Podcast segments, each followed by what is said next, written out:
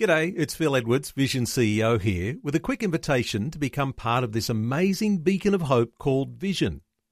Together we can put our love into action to help people of all kinds build or rebuild their lives on the truth of God.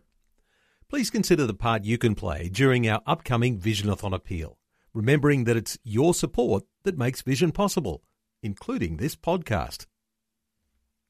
Life, culture, and current events from a biblical perspective. 2020 on Vision. Our conversation. Are you one of the many Australians who's heard those words? I'm sorry, but you have cancer. Or do you have someone who's close to you who broke the news to you saying, I have cancer? And isn't it the worst thing? And you'll know this if this has happened to you. It leaves you numb when you're told that a loved one has died. Well, our conversation today is about the death and grief with Lois Thompson, who is the author of a book called Hope in Cancer, Death and Grief. Lois has lost a husband and a son, and she shares her experience in her book of jumping the hurdle of secondary breast cancer. Lois Thompson is a social worker across four decades who worked mostly in the health field, and she's also a Christian pastor and a speaker. And I want to say a special welcome to you, Lois Thompson, to 2020. Thank you, Neil. Lovely to be with you. Uh, Lois, lots of us have already had uh, these experiences losing a loved one. Uh, some of us haven't lost a child. Many of us have lost a parent. Yes. But this is something that is all of us. Uh, the picture that you will paint about your own story is something that we will all experience at some point if we haven't experienced it already. Yes, that's right. That's right. I think um, Australia is um, rather a death-defying um, culture, really, um, and denying death. We don't really embrace it and look at it and consider it in our lives. Uh, many people don't confront it until they actually um, have been told they have cancer, or um, they do get that knock on the door from the police um, in the middle of the night. And interestingly, do we try and hide uh, death? Because so. it's, uh, it's, you know, let's sweep it under the carpet. Let's keep it on, you know, uh, hidden in a room. We'll close the door on it and, uh, we don't expose our children to it. Uh, Mm, in some cultures, in some cultures, they, uh, you know, when someone dies, they bring the body home and Yes, uh, yes. have it there for days. And, you know, Yes. I, I've not been in that situation, but uh, for Yes. some for some countries and some families, that's sort of the norm, isn't it? Have you had sort of looked into some of those things that other people do in different cultures? Well, it was interesting that my husband had um, a um, a Chinese oncologist, and um, he was in hospital for six weeks, waiting to, to go to, to heaven. And at times he was rather um, impatient in doing that. And we had some really interesting chats with his oncologist, and um, she said, you know, I'm surprised the fact that we don't actually um, acknowledge that people are going to be dying um, in in in our lives. That that death is much a part of life as as birth. Um, and she certainly thought that um, from her culture, um, it was much more open and discussed and acceptable. And serious uh, when people think about dying. As you say, when you're sitting bedside with someone who is dying, Yeah, uh, yeah. what do you introduce into a conversation?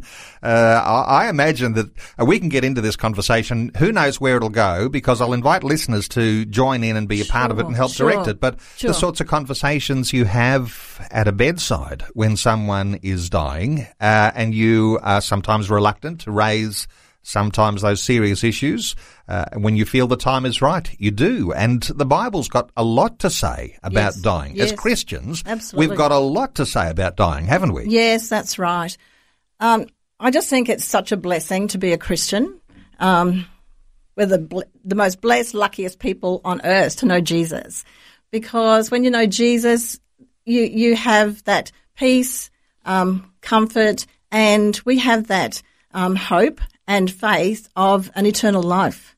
And so when you're walking together as a couple with my husband and myself, um, we had walked with the Lord um, from the time we met, basically, and uh, and so we had a, a, a strong walk with Jesus, and so that made his death um, very different from um, I think deaths that, that people don't know the Lord.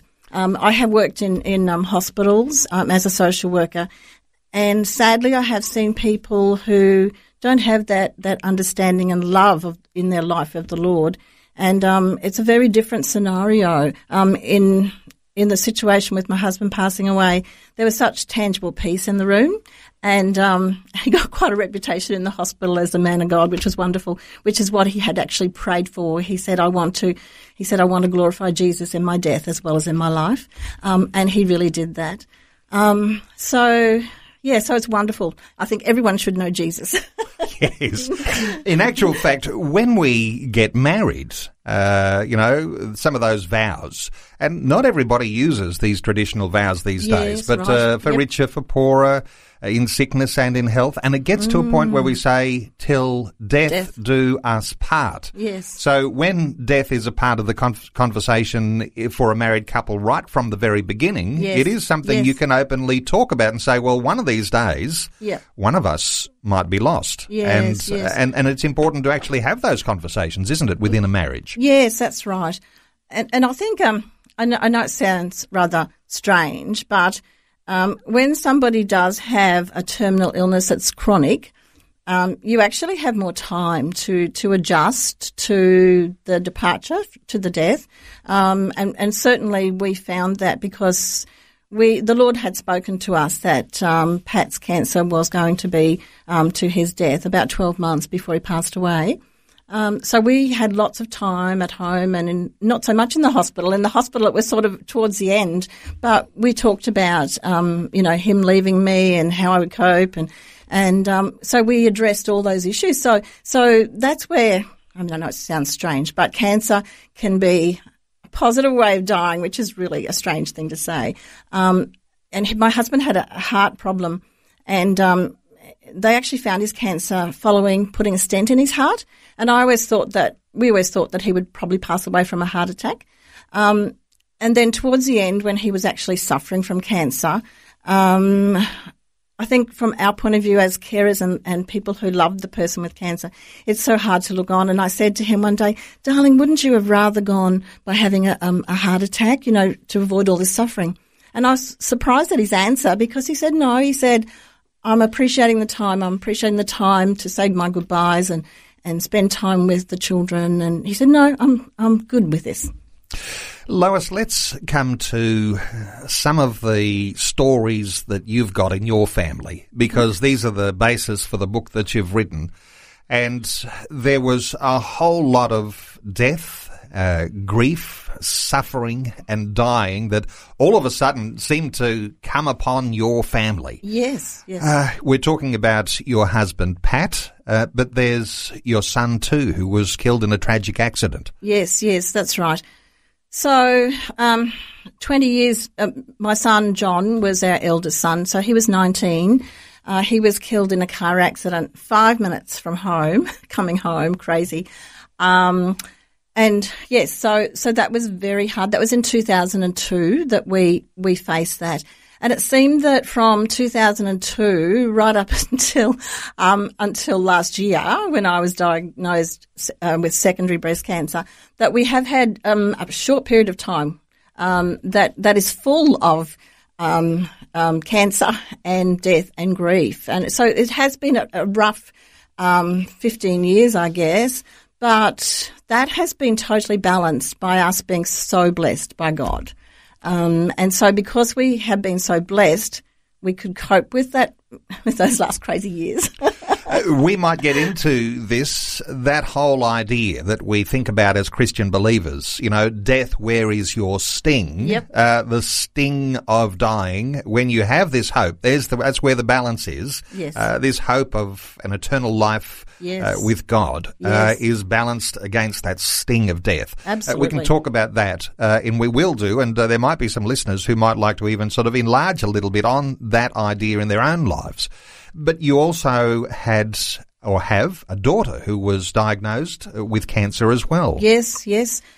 Uh, she, um, Penny, my daughter, was diagnosed with um, with bowel cancer in um, 2008, two years after I was diagnosed with my breast cancer. Uh, she was actually pregnant at the time, and um, she was diagnosed when she was 24 weeks pregnant with um, with her little one. Um, that was a huge shock. um, uh, because she was pregnant, the doctors just thought that she was having morning sickness. Um, but she, oh, um, and we were in, we came home and I hadn't seen her for a few weeks while she was pregnant. When I saw her, I was just horrified. She had, she was so pale. She'd lost so much weight and she just looked dreadful. And, I, and because we've had morning sickness in our family, um, I just thought this is more than morning sickness. And but nevertheless, you know, when when the diagnosis came that it was cancer, it was such a shock. And she was so young, 28. That's crazy. and was cancer something that you knew was in your family history? Uh, not really. Not really. Um, i seem to be the first one uh, that has um, breast can- had breast cancer. Um, there, uh, there, has been um, a family line of bowel cancer on both our sides. Yeah, so I guess bowel cancer does actually um, come from genetics. yeah. Let's come back to this Aussie uh, way we think about dying because we don't want to always engage in a sad conversation. We don't like to necessarily uh, sit around and talk about our grief. Uh, mm. Uh, you know, usually when we say, how are you? We want to hear something positive, don't we? But yes. uh, when someone says, how, how are you, Lois, today? Uh, what's your temptation to, to, to, tell them the truth or, or do you do the, th- the throwaway line that says, oh, I'm fine, thanks? How do you, how do you respond when sure. someone says hello? It, it depends on the person. Yeah. Um, but what I what I found in um, after I had we had lost John, uh, we were so we were we were so comforted really by the, the people who came to us. You know, we had phone calls, we had meals, we had people coming, and and that really helped at the initial time after a sudden death. Um, but what I did find interesting was when people came to visit me, all I wanted to talk about was John. I wanted to talk about what he was doing, what he'd been doing, what he'd been saying, everything. My whole attention was on John. And I actually found those that had come to to um, to support, uh, they felt uncomfortable. And and they didn't want to listen. And so I talk about John and, and like they would swing to a different conversation, anything but John. So it's it's really hard for people who um, are in your your network, um, you know, colleagues from work and and your family and, and your friends. They don't know what to say, and I think the best thing to do is is to listen really, because really the person who's grieving um, well, in my case, I wanted to talk about John. And a lot of us will know someone just like you who loses a loved one, yeah. and uh, you seem to be the brightest one in the room. Everybody else is walking around wondering what yes. to say, and uh, yes. they're having trouble with it. Yes. Sometimes we need help to face our grief. Mm. And it's not just the person who is uh, the next of kin, the next Absolutely. one in line, the next one. Absolutely. one. It's yeah. all of it. We all need this help to be Absolutely. able to face grief when someone, yep. whether it's a workmate or whether it's a family member, if they have that loss, we need to be able to uh, have that help in, in, in facing the grief. How do you suggest uh, you prepare uh, for facing the sorts of bad news that comes when uh, there's a cancer diagnosis or a loved one's killed in an accident. How do you how do you sort of prepare for that, or or is it or shouldn't you prepare? Should you just get ready for a shock and then know where to uh, then know where to seek help? Oh my, um, I think it is. I don't know whether you can ever get past the shock. Actually, to be honest, um, yeah. So um, I don't know whether you can prepare in that sense. But I think if you can, if you do accept that we are all going to, to die and go to heaven, have eternal life, um, then it's easier. It's easier to actually cope with what happens. And, and I really think that, um, for, for, for people wanting to help others who are in grief and dealing with their own grief, the memories of that person is, is really important. Um, you know, we, um, with with John and um, and with um, Pat. Um, I, you know, I think the funeral. Um, I never realised how important a funeral was until um, John and, and Pat passed away. Uh, so now, um, you know, I used to shrug my shoulders. Oh, I don't need to go to the funeral, but uh, but I, but really, you really appreciate people coming to the funeral. You really appreciate people giving you a phone call. Um, sending you a card. And as much as that it's difficult for you as a family person, as a friend, um, to do that, um, I think it's part of your grieving as well. To, to be able to help the next of kin, which I totally agree is not the only, you know, not the only focus should be on. It's everybody who comes to the funeral is touched in a sense, and, and your whole community of the person passing away and the person that and, and your community's effect, you know, that you're involved in. Like all my children's um, um, social networks were affected as well, you know. So, um, but but just to accept that that it is tough. It is tough. You can't you can't deny that. It's not the, the emotions are still there. It's still raw and it's still rough. It's probably the most difficult thing that we go through in life, I think. And you can't just say, I'll pass on that one, thanks, uh, because the grief Yeah, is there when we lose someone who is a loved one. And Yeah. uh, when we talk about the funeral, of course, we're talking about a time when there can be some closure Yep. uh, and some encouragement. Yep. And I'm inspired by the substantial power of our Christian faith Oh, yes. that enables us to face that grief and that loss in that time. And I wonder how those who are without faith Mm-hmm. uh, actually do handle it uh, because it must go on way, way, way beyond a funeral uh, for people who have no faith. Yes, that's right. And I've actually wondered how people without the Lord do cope. Um, I remember saying to my GP, I don't know how people cope without the Lord because that was my, you know, that was my everything. The Lord was my everything and is my everything. Um, but people who don't have faith and, and, and feel that, you know, that's the end of life, it must be just so, so tough. Um, not having a hope for the future. That's the reality. Helping you make sense of life, culture, and current events from a biblical perspective. 2020 on Vision. Lois Thompson is our guest. Uh, She's worked for 40 years as a social worker. She's also a Christian pastor and speaker. She has a significant story to tell and she's written about that in a book called Hope in Cancer, Death and Grief. Uh, Lois, uh, we're taking some calls today. Let's hear from Emma in Victoria. Hello, Emma. Welcome along. Emma, are you with us? Yep, I'm here. Emma, what are your thoughts in our conversation today? I thought what I think is I lost my mum. She had, I lost my mum, and she had cancer, and I I lost my dad, and um, and she couldn't handle it, so she's actually done herself in.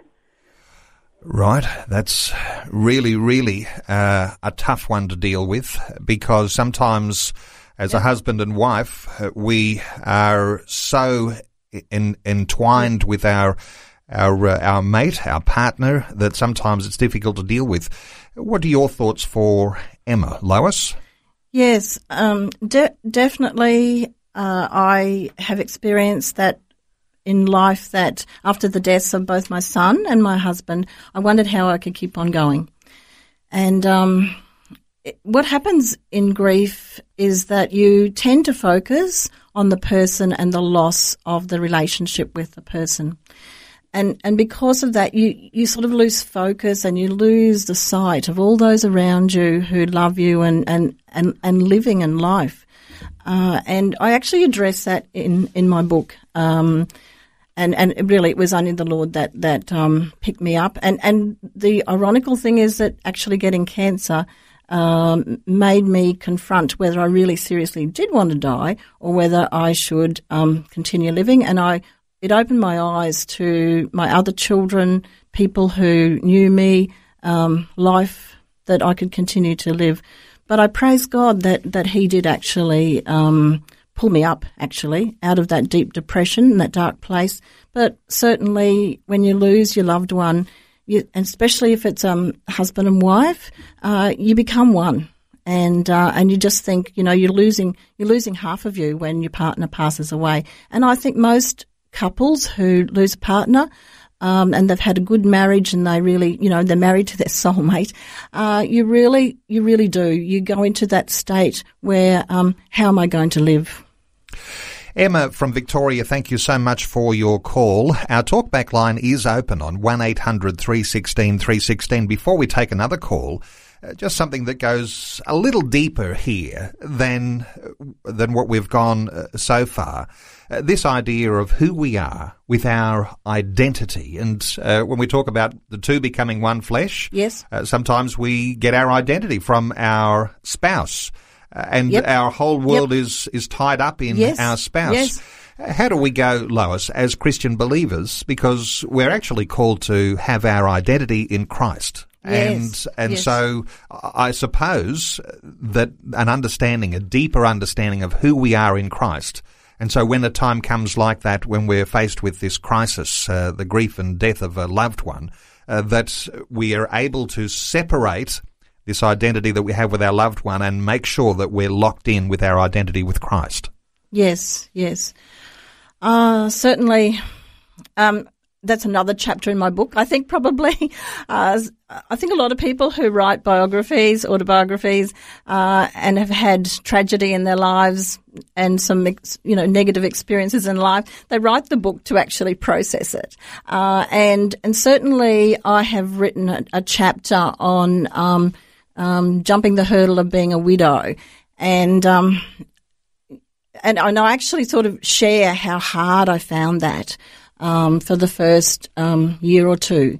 And um, but you know, I I hung on to Jesus.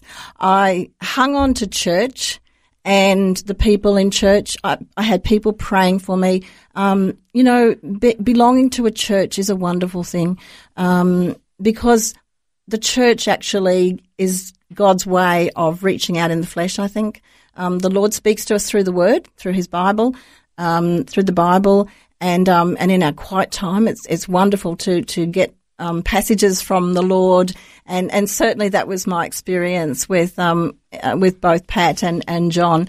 Uh, he gave me scriptures that um, were just amazingly from him, so I knew that they were from him, and um, uh, but but you know, at times when you don't feel that you can pray yourself, when you belong to a group of people who who also love Jesus, then then it gets better. It gets better. And for those who might be listening to our conversation saying, uh, what can the church offer me in my being a widow? But Yeah, yeah. uh, all churches, those that are looking at God's word, being shaped by God's word, Yep, well, yep. churches will know that they are called to care for orphans Yes, and widows. yes, yes. And so there is a special recognition of people who have uh, served God together with their partner and when they lose that partner, there is the need for some special attention, some special care, some a special Yep, place. yep. Because I'm sure that for widows who've Yeah. been totally tied up in their identif- identity with their partner, Yep. with their spouse, uh, you can feel as though I used to be someone, now I'm no one. Yes. Uh, but you have that special place in church life. Yes, absolutely. And I actually share that in my book um, that uh, that I, I did lose my identity because my husband was a pastor and um, and we you know we just loved Jesus and and ministered together for years and years and so um, all of a sudden um, I didn't know who I was. I wasn't the pastor's wife anymore. um, and I didn't have his strength. Um, I mean, I was just so blessed and and and I think that's how I've actually coped with with death and the grief because I just it's so balanced with the love of God and the love of my partner, and uh, and I just consider that that I have just been so blessed by God to to have that love. Um, yeah, so so certainly I did lose my identity, and I share that in the book. I say, you know, and even going to church, um, you know, Mother's Day, um, the year after John died, I was just a mess. I was in church, um, and I've got four other children. You know, again, so so blessed from the Lord. Um, but my heart was breaking because John was not with me. Um, so yeah, so um, so we do have a tough time. It's not easy, but what I say is um, there is light at the end of the tunnel. Tie onto that, um, tie knot in that rope and hang on tight. Hang on tight to Jesus. Say your prayers.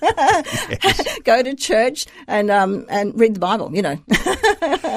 We're taking calls 1 800 316 316. Let's hear from Darren in Emerald in Queensland. Hello, Darren. Welcome along. Hey, how you going, mate? Very well, Darren. What are your thoughts on our conversation today? Oh, I reckon she's a brave woman. She is. I'm sitting here with her, and uh, and I'm admiring her courage and uh, bravery. That's it. And you- all you got to do is stay with Jesus. That's all it is. He's a Yeah. center of it all, and and um, more people don't realise, you know, where you go after death, and and the main thing is just getting your heart to the Lord and, and living a Christian life. It's just a great life to live in, and um, I've seen some great stuff. I've been a Christian three years, and I've seen people healed. I've seen people that haven't been healed. I've got friends that go through medical um, stuff for um, cancer and stuff, and it's brought them through. But you know, their hearts for God, and that's the main thing. They stay for God. Darren, the day they, they pass away, they'll be in heaven. Yeah? some good thoughts there, and sometimes it's a bit of a throwaway line, isn't it, Lois? Uh, oh, just trust in Jesus, you'll be right. But actually, the truth of that is quite profound. What are your thoughts for Darren? Yes, absolutely, Darren. Um, I guess you, you three years um, being a Christian, you you just um, would just know the difference between being with the Lord, loving Jesus, and Him loving you, and and living life without Him. Um, God and the Lord Jesus, they He didn't want us to to live life alone, and and so yes, I agree with you that um, that having Jesus in our life, we can we can go through um, the difficult times as well as the great times. And uh, it's such a blessing for us to, to know the Lord as our Saviour. Darren from Emerald, thank you so much for your insight, your input today on 2020. Our talkback line remains open. 1 800 316 316. Just a couple of minutes out from the news, Lois. Uh, when you talked about being a widow, uh, the grief that you still continue to have uh, beyond the, you know, beyond the funeral, beyond the Yep, wake Yep. sometimes there's a delay in that grief. Yes. Uh, you're strong for everybody else, but at, at a particular point, you do somehow or other hit a wall. Was that the case for you? Yes, it was. Um, with with my husband, uh, twelve months, no, no, about fifteen months later, I um I, ended up in hospital with um, a heart problem, and there was a physical manifestation of my unresolved grief, and it, it was at that time where I believe the Lord actually gave me the scripture: "Choose this day, life or death." Uh, and when I, but, and my mum and my daughter love me so much and love the Lord so much also that they could understand my desire um, to go to be with the Lord and to be with my husband. But when I saw my sons walk into that hospital room, uh, I just thought, no, I can't. I can't leave them yet. They've had too much grief because they lost their brother and their father. So they were having a lot of grief. They were having grief yeah, yeah. too. So I thought, no, I have to leave. we are taking calls on 1 800 316 316. Lois, uh, let's take some calls. Listeners waiting patiently. Let's first of all hear from Neil in Mackay in Queensland. Hello, Neil. Welcome along. Hey Neil, how you going? Very well, thank you, Neil. What are your thoughts on our conversation today? Oh, I actually just caught the, the last bit of the conversation, but I really felt that the Lord, you know, put on my heart is to say to the listeners out there, you know, it's amazing to hear that story and, and just to hear the faith that, that came through with, you know, losing a loved one like that and keeping your faith. And I think that in my experience, you know, I haven't gone through something as tragic as that, but even in, in the faith that the Lord has given me, I, I battle just with, you know, with the smaller things in life, but I find that you know, in, in Psalms that it tells us how, how Daniel praised the Lord in everything. I find that if you wake up to your day, you praise praise Him for the little things in life and everything that He gives you, um, and we keep that line of thought right throughout the time. It does help you in your times of faith, and um, a lot of the time, I think I've I've seen that people sort of, um, you know, you put so much faith in a pastor or the head of the church or somebody there, but God calls us to put his, our faith in Him and our focus on Him. And Neil, I think we're- great thoughts in there. Let's get a, a, a thought or two, a response from Lois. Yes, absolutely. Uh, I've, I found that the Lord's presence with me through these situations has been really strong. And uh, I find that the Word, reading the Word um, in quiet time with Him, He uh, has given me some amazing scriptures that have just helped me to face the next day, really, and, um, you know, to keep on living. Uh, so, absolutely right that um, our, our faith is, is firstly and foremostly um, based in in God uh, and His wonderful Word. His His Word is so powerful. I found that so much in my life. Uh, so yes, absolutely. Um, the church is wonderful, and um, people in the church are wonderful, but but Jesus is the answer. Uh, Lois, let me ask you while we've got Neil on the phone, and Neil mentioned something I thought was quite interesting and quite profound because Neil's saying he's not going through these big things, but he's got his faith in God for the little things at the moment. Uh, is putting faith in God over little things a preparation for when the big one comes? Oh, I think so, Neil. I think so. Uh, what happens is is that our, our faith starts as a seed of mustard. I love that, that parable where it says, you know, our faith is a mustard seed. And what happens is we, we don't really know how wonderful and marvelous and, and good God is until we take that first tiny step. And then as we put our hope in Him, and he answers and he helps us, then our faith grows. And so, um, that's one of the reasons I wrote the book because God is just so evident in in my circumstances that it's mind boggling, really. It's such proof that, that Jesus is alive, that God the Father, Holy Spirit, um, is with us and alive because he moves in our situation. So, yes, he, he cares about the little things and the big things. Neil from Mackay, thank you so much for your input today here on 2020. Our talkback line is open on 1 800 316 316. Let's take a call. John is in Somerset in Tasmania. Hello, John. Welcome along. Hello, uh, Neil and Lois. Uh, I'll throw out three things for you to uh, comment on. Um, first thing, uh, I have found that uh, getting close to people who are bereaved or near the end of life has actually helped me grow um, as a person and spiritually. You go along to visit someone who you know is very ill and you wonder, what am I going to say to them? And you sometimes come back uh, finding that they have said some really uh, edifying things to you. Mm. Uh, you get a surprise. Uh, John, let's take one at a time. Take one at a time because uh, I'll give Lois an opportunity just to uh, to share her thoughts yes, on that yes, idea. Yes, thank you, John. Um, that's so true. Uh, we had lots of people coming um, to say goodbye to my husband. Um, you know, because uh, yes, coming to the home, uh, we had people come from interstate, from all over, and and you know, people who love you don't want you to die. Um, but Pat was so he was at such peace you know, when they came. And, and I think certainly that was the case with, with a lot of people who came to visit him. Absolutely. John, what were your, what was your second point? Uh, another thing, uh, um, and it's, it's uh, a chap who was, until recently, when he died of very aggressive stomach cancer, an understudy of Ravi Zacharias was Nabeel Qureshi and now, one of the most incredible sermons I have ever seen on YouTube was given, oh, about a year and a half ago, I think it was, when he was too sick with uh, stage four stomach cancer to stand up and preach. He had to preach sitting down. It didn't stop him preaching for over an hour. And uh, what's came uh, out of that experience was deeper than anything you might have expected. There's just no room for pious platitudes when you're preaching to people who who are very, very ill.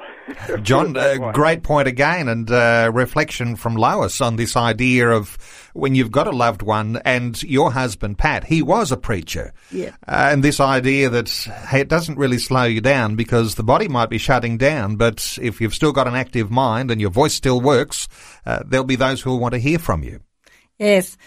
Uh, Pat's last sermon was at Easter, on Easter Sunday. Uh, he was uh, in hospital, and the night before, we all thought that he was going to pass away. We all thought that he might pass away. Like we were looking at, at days and weeks, we thought that he would be he would be you know going to heaven. Um, but and so the night before Easter Sunday, he was just so unwell. We thought maybe that was the night we'd get the phone call. We um, we came in after church on the Sunday, Easter Sunday, uh, and um, our pastor was there as well. And um, people the night before had left communion and he didn't want to take it. He said, "No, I don't want to take communion until I have it with my Father in heaven." Um, but on that Sunday, he preached um, about the communion, and uh, it was just wonderful, amazing. and then the last things he said, um, the last words he said, um, my friends, he said, "God bless." Okay. Well, John, rarely do we get three points uh, to talk about, uh, but let me hear your third one. What else would, did you I want to think share? The third one I we've already half touched on, but it's I have uh, the experience, somewhat unique, of uh, having to minister to uh, congregations that are older than myself, and many of them facing serious illnesses, uh, and you really you really have to do your homework when you stand up to preach in such an environment. Put it that way. It does colour the way that you would deliver a particular message to that age group. Uh, a response from Lois uh, on the idea that, in fact, as John is sharing, a lot of congregations are uh, elderly. Uh, you know, sometimes people are standing up in church and there's a sea of grey heads uh, who are staring back, and yes. and and the way that you actually do frame uh, your content in the way you might bring a message in that group is going to be coloured by the way the way that people are at a particular point in their lives. I think that's a very good question. uh, again, I think it's the difference between being a Christian and a non-Christian. So I think we can take comfort that the people who you're preaching to, if it's in the church situation, um, they're conscious of of their life um, running low, and um, I think if you talk to them individually, they're all conscious of dying. And the wonderful thing is, is that they're in church and they're, you know, we've got the cross there, and uh, and Jesus died so that we might have eternal life. Thank you so much to John from Somerset in Tasmania. And the interesting thing about dying here uh, might be uh, just as a contribution to this. And I know when I've spoken to some uh, quite elderly and frail people who were not far off uh, losing their life and losing their battle with an illness, uh, is that I've been able to encourage them and say, you're no closer to dying than I am. We've all got to negotiate the traffic on the way home uh, because uh, there is a sense, isn't there, in which uh, which we, we really aren't uh, at a point where some are closer to dying than the rest of us because we're all at risk at any point in time. Yes, yes, that's right, absolutely. We're taking calls 1 800 316 316. If you'd like to join in our conversation, let me ask you about some analogies that you like to use, Lois. Uh, when we're going through our lives, uh, you've picked up on things like running the race together and the ideal that there will be hurdles along the path in the race in our lives.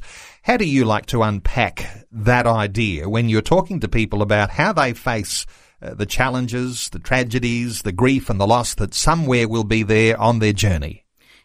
Yes, I think um, being a social worker for many years, uh, I've heard lots of um, lots of stories of incredible um, loss and grief and um, and abuse and just just um, the world's a very very tough, um, hurtful place for so many people.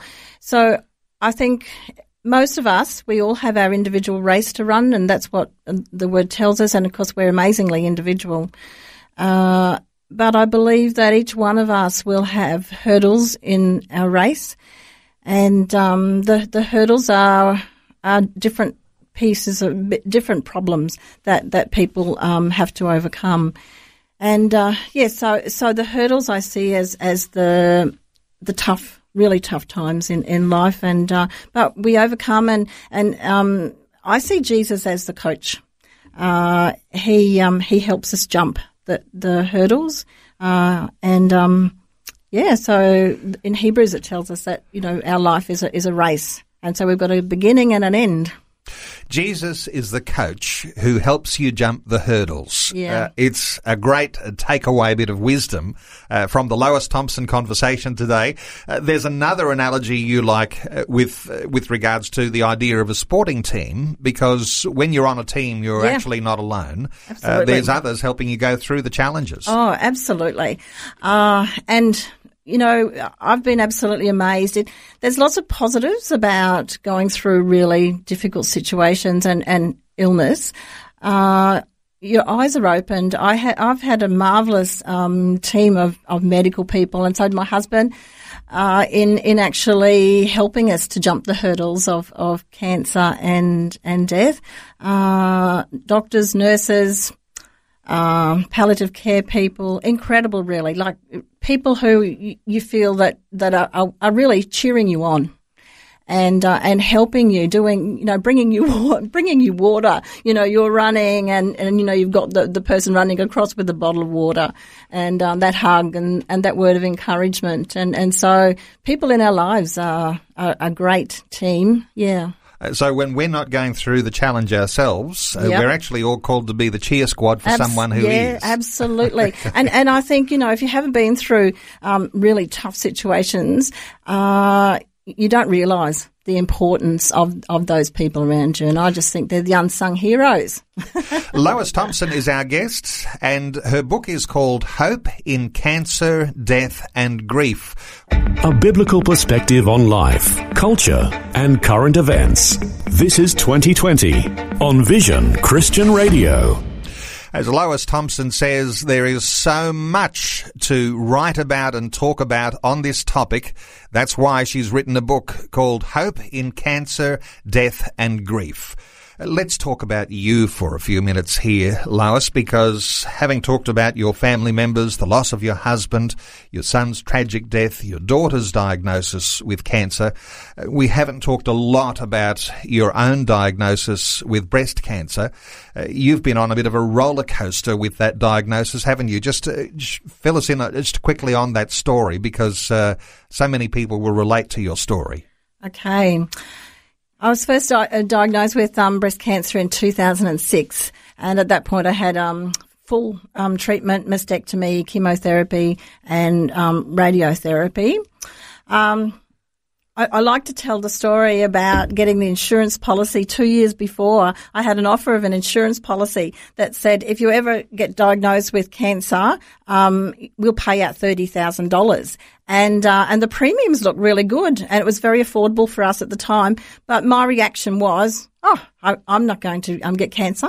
And um, you know what? When I got my diagnosis two years later, I was thinking, oh golly, I wish I had have taken that, that insurance policy. And I thought that more often than not, you know. And I thought, darn, thirty thousand would have been really nice now. That's right. And, uh, you know, it is a worthy consideration, isn't Yeah, it? yeah, yeah. Because we So- have this wonderful benefit of having insurance yeah, available. yeah. So, um, so I guess now they wouldn't. ins- I, you only get the offer once. You know, if you have breast cancer um, or cancer, they don't want to insure you again. but anyway, praise God. Um, uh, and then ten years later, uh, last year actually, um, I had a reoccurrence um, with a, a tumor on my um, on my chest wall, which was a really big shock because I I really um, felt that the cancer hurdle was behind me, um, and that I was sort of I didn't expect the cancer hurdle to reoccur um, in my race. So I, I really had um, a challenge getting my head around it. And in my book, I actually I actually talk about um, how how um, the Lord and I argued for six weeks.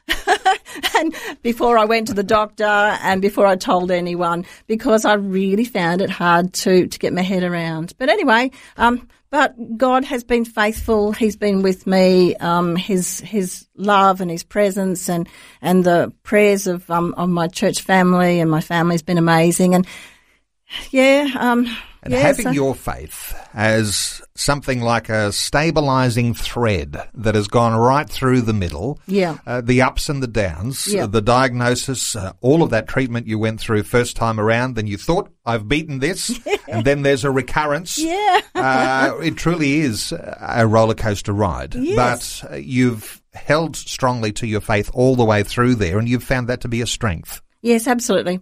Plus, uh, I found that um, all things work together for good to those who love the Lord and are called according to His purpose.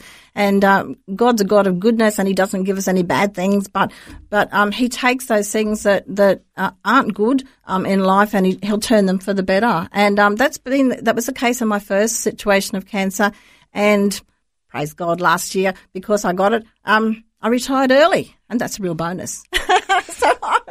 I'm, really happy that um, yes, that that he again turned it for good. It's amazing. amazing. And your book, well, it's about to be launched this weekend, and people will be able to get it, as we mentioned, from Amazon or from Koorong Books. Uh, for Angus and Robertson books, uh, but there's a big launch on this weekend, the Stamford Plaza in Brisbane. Uh, what are you anticipating for the launch? Um, well, we're having high tea. So, that sounds wonderful. Yes, so seventy of us um, have have booked in so far. Well, we're virtually virtually closed, but we're having high tea at the Stamford Plaza. We're doing it in style. Uh, to launch the book, and but also um, all the um, all the profits of the book uh, and um, uh, extra entry into the high tea is going to Breast Cancer Network Australia because they're a great organisation. They've helped um, hundreds of thousands of of, um, of, women. Just the support um, has been fantastic. So it's Breast Cancer Awareness Month. Uh, so it, so the launch of my book fits in with um, Breast Cancer Network Australia. Yeah. And part of the book title is Hope in cancer, death, and grief. Uh, it's a big celebration this weekend for your book launch.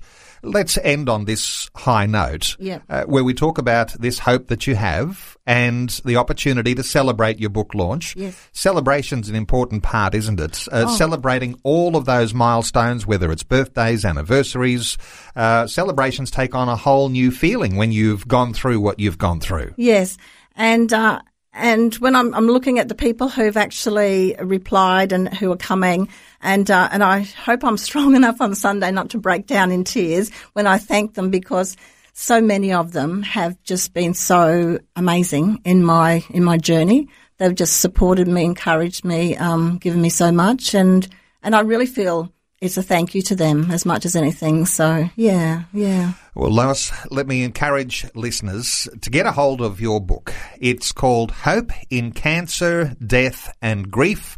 I mentioned it's available on Amazon, at Koorong, at Angus and Robertson Books, and there's a Facebook page, and uh, simply go onto Facebook and you'll be able to uh, do a search for Lois Thompson, author, and you'll be able to get a hold of her book. The launch is on Sunday at the Stamford Plaza in Brisbane. Lois, thank you so much for uh, being with us today on 2020, of sharing your heart, of uh, uh, overflowing with your wonderful wisdom on this really, really intense topic uh, of dealing with grief, and you're still going through some of those things. And uh, but just to hear your wisdom and to hear your faith and to hear the hope that's coming from your heart uh, is a real blessing to us. And thank you so much for being with us today. Thank you for having me, Neil. Before you go, thanks for listening. There's lots more great audio on demand, or you can listen to us live at visionradio.org.au. And remember, Vision is listener supported. Your donation, large or small, will help us continue connecting faith to life for hundreds of thousands of people across Australia and around the world. Learn more or donate today at visionradio.org.au.